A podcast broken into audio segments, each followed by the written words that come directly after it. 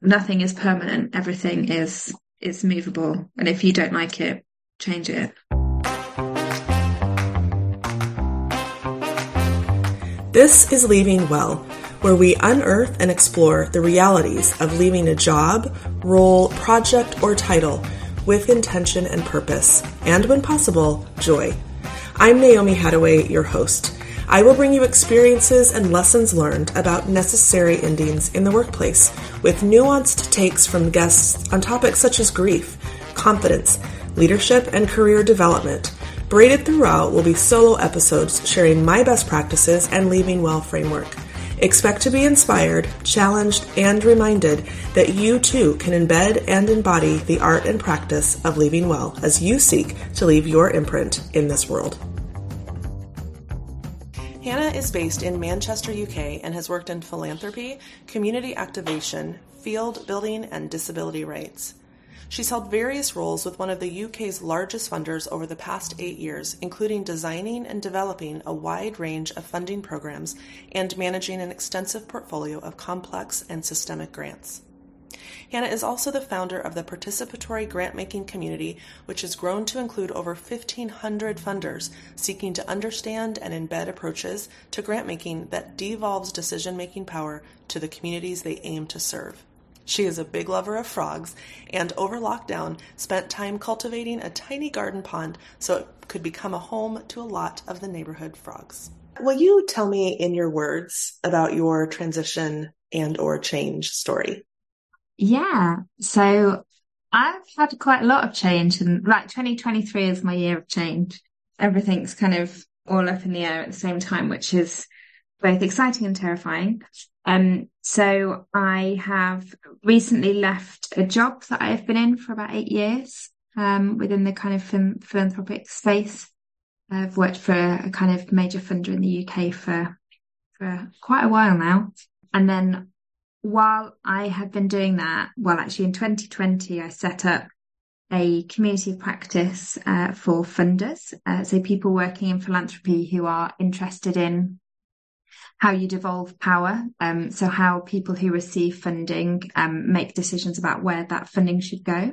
And that is called participatory grant making and many other names because language is complex and nuanced. Uh, but in 2020, I set up this community of practice with 12 people on a Zoom call and then it exploded. So it, we're now what three years down, and there's about 1,800 funders who are involved in that community now. It has been a labour of love by me and many many people. So um, it grew and grew very very quickly. I ran it in my spare time for about two years um, and was very, very tired and juggling lots of things. It became a bit of a, of a Hannah show. Um, and the whole point is around devolving power. So I have also made the decision to step back from that space to enable it to thrive through its myriad of volunteers that support it and the amazing accountability circle that the community itself has elected to steer uh, the entity into whatever iteration that is next. So at the same time of leaving my job of eight years, I've kind of started to transition out of um, the community, not fully. Um, I'm still kind of pootling around the sides and I'll help out whenever is needed, but it's not consuming my every uh, waking hour. That's one thing. And then I've also taken on a, a, new trustee role. So I'm starting as a uh, trustee for a youth funder in the UK um, uses kind of participatory approaches to distribute its funding to young people. And I'm transitioning out of another volunteer opportunity. I volunteer with a wonderful group of very young girls. So between the ages of four and seven every Monday evening, I hang out with them and make pasta pets and run round and play the game hedgehogs for an hour each week, which keeps me sane and gran- grounded. But I'm actually transitioning out of that role as well. Um, so there's lots of change going on in my life. And then the other personal news is that my wife is pregnant with twins. So all of this is uh, a complete blow up of everything that I have known. Life will not be the same again but it's really exciting. Um, and lots of those transition points have kind of come on the back of kind of the personal changes and transitions. That's a lot of change and a lot of transition. it's like everything yeah. all at once. The only thing I haven't done is moved house. Um, and I'm not doing that. I am staying put. I am moving a lot of my furniture around. I'm building a lot of flat pack cots, but I'm not, I'm not moving house. That's the only one yeah. that we've not decided to blow up. Yeah. Good plan. Good plan. So I'm, I'm interested. I have a couple of questions around PGM. You said a couple of really beautiful things around so that it can thrive. You're stepping down. You also said whatever iteration that is. Could you talk a little bit about whether that is natural to you or whether there was a process that you had to go through to be at the space where you can say, you know, kind of relinquish it and say whatever iteration that is and to know that it is something that can thrive even without you because you started it. So is that natural or is, is it learned? I think it's probably a bit of both. I have watched lots of founders struggle with extraditing themselves from a space or have whatever they have built grown into something that they aren't fitting the purpose. And then that's been a really painful leaving. And because of that, I have leaned on a lot of the work of stewarding loss in the UK, which are an amazing organization that kind of like support good endings. So I kind of was aware of the concept. And I think before then it hadn't really factored into maybe my consciousness, but I thought about it a lot in the setup and the design of the participatory grant making community, but also like philanthropy is a really weird space. There's very little innovation there. It's, it's like, it's like stepping back in time sometimes when you're kind of like talking to people that are still, you know, you can, you can fax in your application forms or, you know, even like mail them in on letterheaded paper and you're kind of like, this is a wild space and participatory grant making is is great. I obviously will advocate for it loads, but it's also the, the floor and not the ceiling. And it shouldn't be the future of philanthropy. It shouldn't even really be the present of philanthropy. It should have been the past. Um, but it, we're not there yet. So it, it shouldn't like participatory grant making shouldn't be where things end up because if they are, that's a really sad, sorry state of affairs because people and the climate and the planet deserve more than communities making decisions about wealth. They need like capitalism to be rethought of and systems of wealth redistribution to be completely, totally reimagined. So participatory grant making and the community that supports it shouldn't be forever. Um, and that was always the kind of viewpoint going into creating it. And therefore that made it quite easy in a way to be like, this isn't mine. And also like, if it, if it couldn't stand on its own, then it wasn't worth standing and it should have fallen. And that, that would have been totally fine. It will have been a bits moment and that would have been helpful and it will have created some wonderful friendships and brought a load of, um, insight and peer pressure and debate and things for the sector and that would have been amazing. And if that was all that it needed to be, that was all that it needed to be. But actually what's happened is I've stepped down. I'm more rested now, but also like it's thriving and it's thriving and it's being led by people who have been decision makers on participatory panels, who are working within completely participatory organizations, um, that much better represent the diversity of communities who should have control over wealth that reflect kind of the global south that kind of like bring in that diversity. So our accountability circle and the people that are leading that come from Red Umbrella Fund, which is a sex worker organization.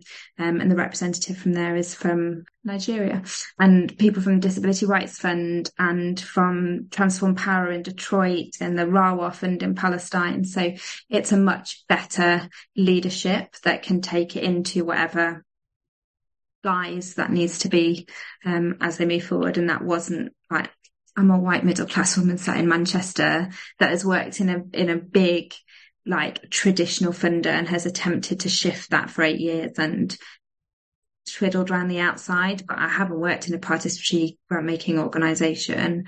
Um, I've done that work. I've done community organising. I've tried to shift power, but ultimately, like, I'm not sure I massively succeeded. And therefore, who am I to be the person that leads that? That should never, that shouldn't be the case. And therefore that's like fed into a lot of that transition and kind of that unseating of, you know, I'm great at chatting about the weather and hosting a webinar and saying hello to people and make them feel happy and healthy and you know welcomed into a space.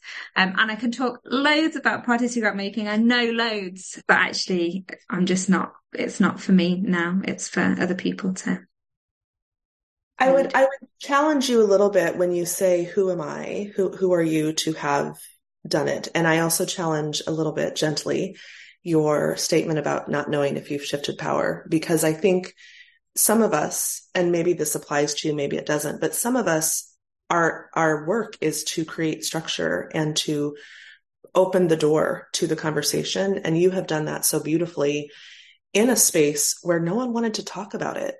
If we did want to talk about it, we, I think that there's a load of people who didn't know enough about participatory grant making. And so we shied away.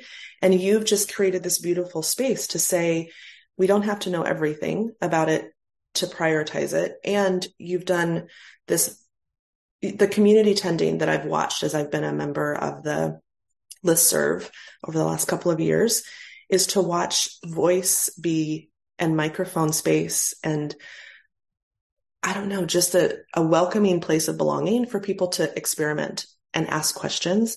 That's been really powerful, Hannah, to see the space to say, raise my hand. I have a question. Is anyone else doing this because it feels really scary? And then the loads of people that say, here's an example. Here's a report. Come join my talk on Friday. You know, that's, that's shifting power. Yeah, yeah. And it, it definitely, it definitely isn't me. There's a whole little army of volunteers and also like, it's a, it's a funny thing, the party world, party making, because there's this debate that kind of doesn't rage it whispers in in in conference rooms and in in small circles around you know is it a monster and i think there's a reckoning there that needs to be had around yeah in a way it's a monster. Like it's a bit it's a broad church 1800 funders involved. Not all of them are doing parties grant making loads of them are saying they're doing parties grant making but actually are they? I think there's like i swing between have I created something that's totally magnificent or a complete monster? Like, is has it just given words and ability for a lot of the big funders or smaller funders to pat themselves on the back and say we're doing party grant making? And I think that probably is the case for some people. But then there's the other side of it where people say, you know, there's a do no harm principle, but actually funders do harm. So it's not like, oh, you can't don't do party grant making because you'll do it badly and you'll create harm that that doesn't exist in a in a space where the way that they do funding now in a traditional sense is safe and is not causing harm. Like that is also causing harm. So i think there's a real tension there. Do you give up and not challenge the the bigger players or the you know the people with millions and billions of pounds to say you're doing it wrong do it better because they might muck it up when actually they're already mucking it up. And what does that mean? So i think i kind of swing between the two. I've had many existential crises. Many of the people in the party grant making community have put up with my like complete dissolve into like what is this? Like is this good? Is this bad? It like but ultimately like you hold the light with the dark right? None of this is perfect it's a way of shifting things. It shouldn't be the only way. Um, and I think there's probably something in co-opting the work that like amazing funders have done. So if you look at like Red Umbrella and Frida Fund and, um, all of those that have been, you know, th- this isn't new. It's been around for years and years and years.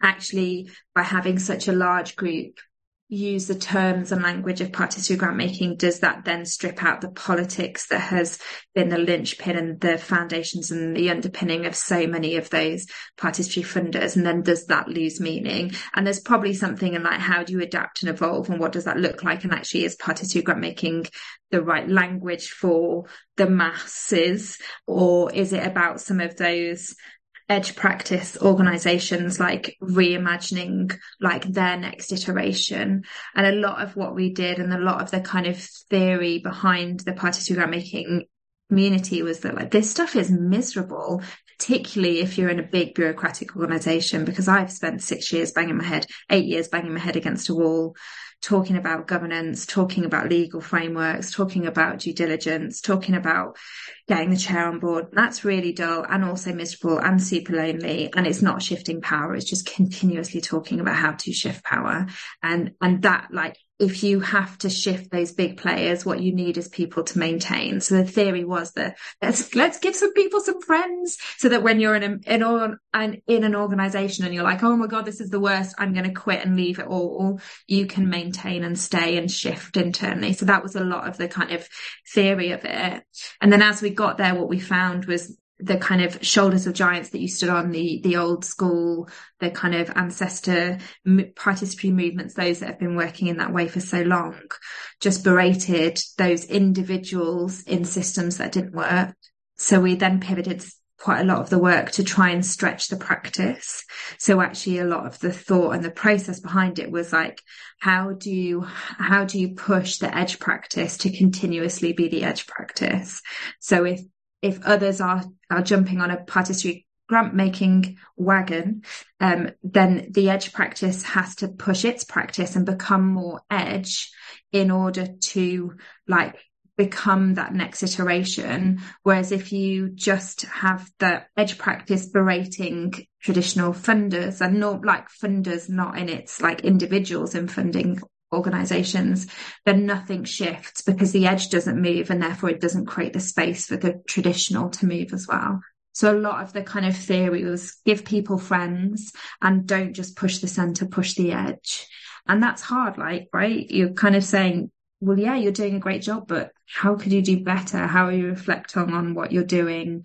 How do you continuously change? Is participatory grant making good enough? How can you be the next iteration of something? And I'm not sure we got that quite right, but we gave it a good old go. well, and I think I think in hearing you say that, you gave it a go and that gives another layer of foundation for the folks that are taking it forward to be able to have that structure in place. And I I wonder if there's anything that you've learned about the building of what you've been working with in the participatory grant making space as you've left it that you would give advice to other people who are in kind of grassroots or movement building or activism or advocacy of, of a any topic or issue what advice would you give someone who might be wrestling with like is it my time to go and is it my time to pass the torch?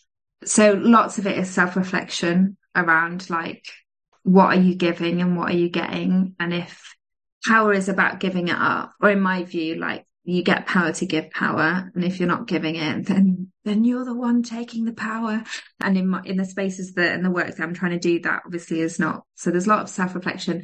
But the thing that i often talk to a lot of people that are doing party grant making or doing power shifting stuff is like lots of this will come in a cycle um, and you'll have a couple of weeks of existential crisis while you'll question your being your purpose your everything and then you'll have two weeks or however long of no, I've got this. This is okay. And if at any point you don't cycle through to the next stage, something is wrong. So if you're not having an existential crisis, then you've got too comfortable. Get out. It's somebody else's time. Um, if you feel you are good and great and everything is all right and you're plain sailing, you're done that is that is your your your point in which the the growth has happened you've probably done a great job well done pat yourself on the back go off, have a break, go and do something else.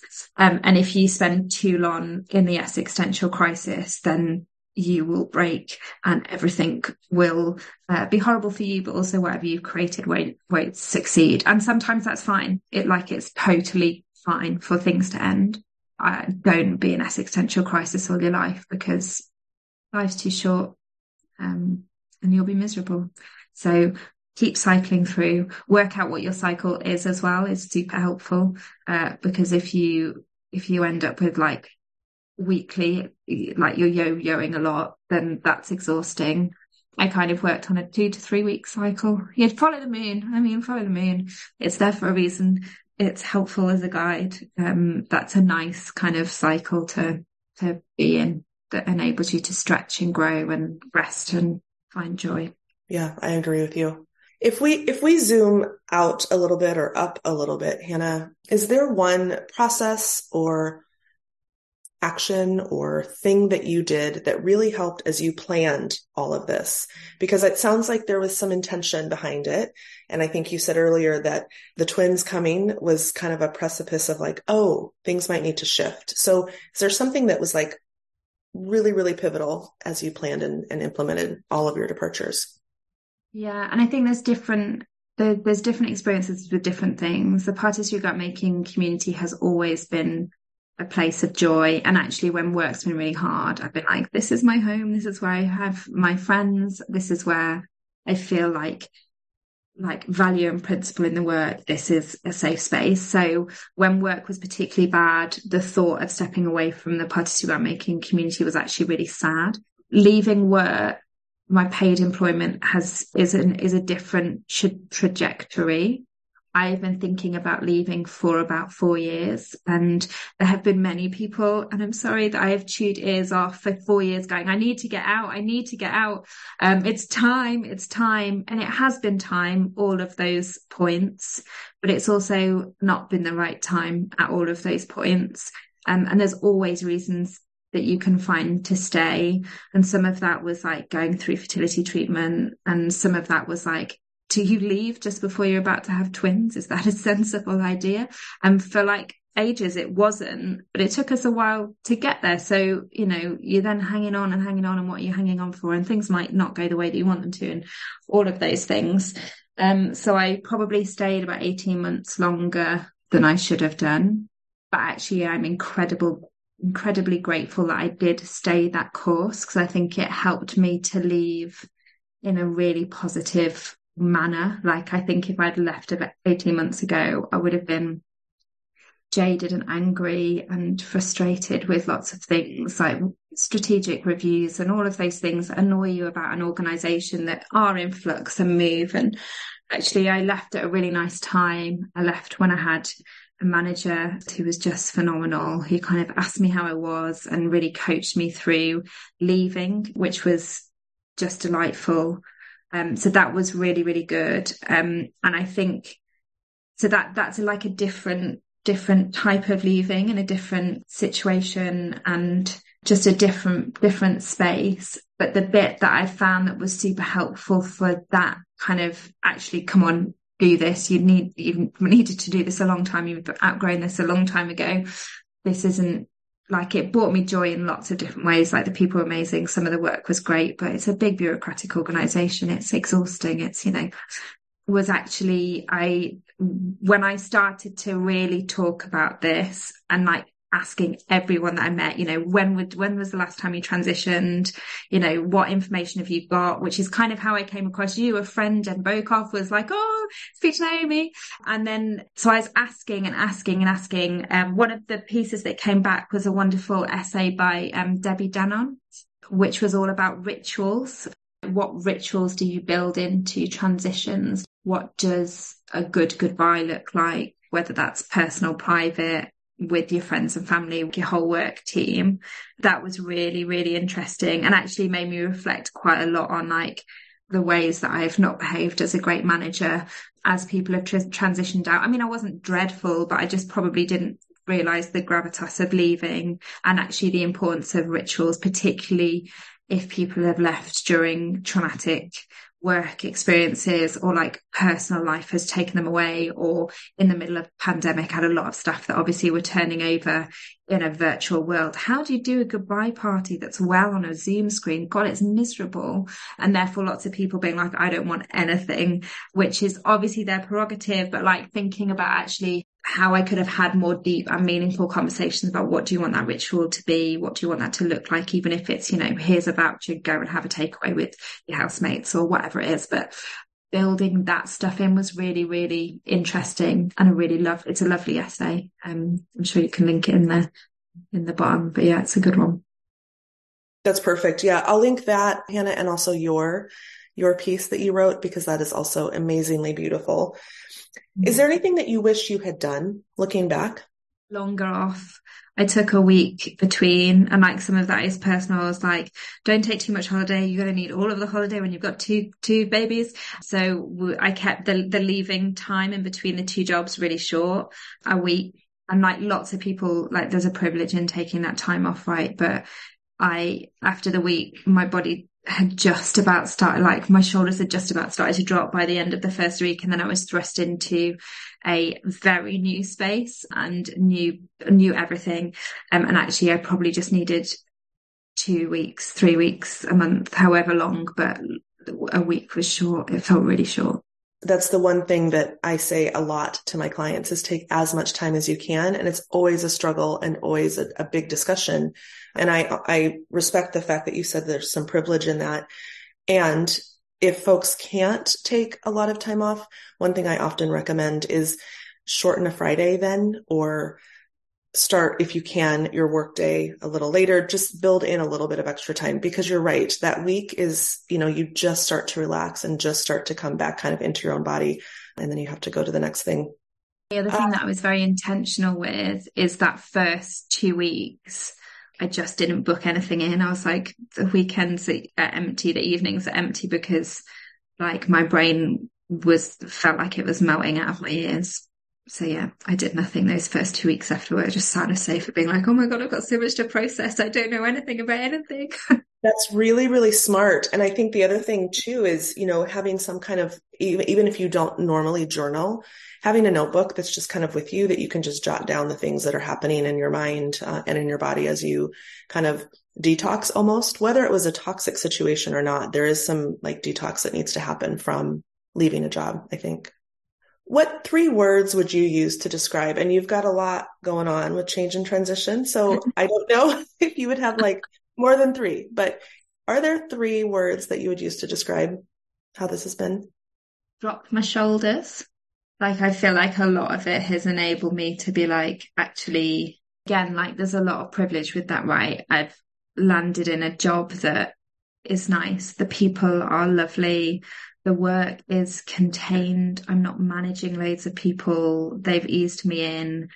I, I, feel both competent and not competent all at the same time, but like I can do my job. It's, it's nice.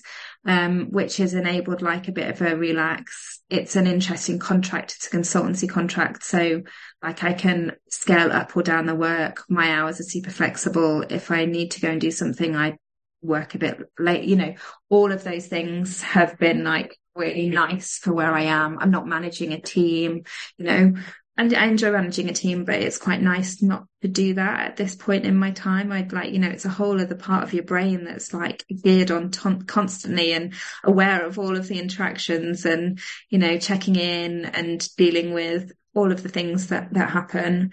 And I just don't have to turn that part of my brain on, which is delightful. I'm really lucky the Party Grant Making community is in such amazing hands that I feel such like joy and relief there. And like lots of that is is intentional, like succession planning. People have put huge amounts of work. Serena Dahl and um, Ben Warble have like, and Kelly Burrs and Helena Stevenson and all of these amazing people that have put so much time and care and effort and hours into designing intentional governance structures to enable that to happen, to like the accountability circle, to ensuring they're there, to all of the volunteers that basically like keep the show on the road. Um, probably shouldn't have started naming people now. I'm going to be like, oh no, I forgot such and such. All of those things again there's intentionality to that, but there's also huge amounts of like luck and privilege and just like good fortune to have amazing people holding the thing that you love and have got so much out of. So all of that has been super helpful and has enabled me to drop my shoulders, relax a little bit, read a book, build some cots and get ready for some babies, all of those things. That's powerful. That's beautiful. I, I think that there's been the thing that has been threaded through this entire conversation and and when I read your piece, intentionality is so top of mind and seems so elevated for you and and the process. And so I, I really appreciate that. Is there anything that you have to say about change or transition that people might be shocked to hear? Or is there anything that needs to be said that people aren't talking about? I think people talk about this, but I don't necessarily think they hear it And also, I don't think it's that shocking is that nothing is permanent. And if you don't like it, you can just move on. And I think I put so much into, oh my God, is this the right thing? Is this next job? Is this going to be like the dream job? Is this everything that I want it to be? You know, is this where I want my career to go? Blah, blah, blah. And then everyone was like, well, if you don't like it, you don't need to stay in it. And I was like, oh yeah. Um, and I don't know whether that's because I'd just been somewhere for eight years and that's just what happened or, you know, I don't know, there's a fear of that, isn't it? And like lots of that is wrapped up in like applying for jobs is horrible, being in a miserable job is horrible. Like it is so much of your time and life that you want to enjoy, um, or at least get some joy from where you're working, uh, rather than being stuck in somewhere that's totally miserable. So I think there's probably that fear that's fueling it. But genuinely, nothing is permanent. Everything is, is movable. And if you don't like it, change it. I'm that's not sure that's that shocking. no, well, but I think you're right that we don't talk about it. We don't normalize it as truth. My husband often will joke with me that he says, I'm really tired of hearing you complain about insert whatever the thing is. Do something about it. And so it, it's that same kind of mindset of nothing is permanent and we decide. I think that's been something that the leaving well concept has really brought up for me as I looked at stewarding losses work and the more I talk to people about leaving, there's a decision point uh, that we all have permission and power to make. Um, and who knows what that opens up for either the people that get to come behind us in those roles uh, or what we have for us. Hannah, what mm-hmm. does leaving well mean to you? I was going to say, like, leaving well means being able to reflect on what has been, not necessarily in a good way or a bad way, because I think, like, you really like it's nice if you can leave somewhere and be like right okay i've achieved this. It was great. All of these friends. I feel really sad about leaving. It's been a great like that's amazing.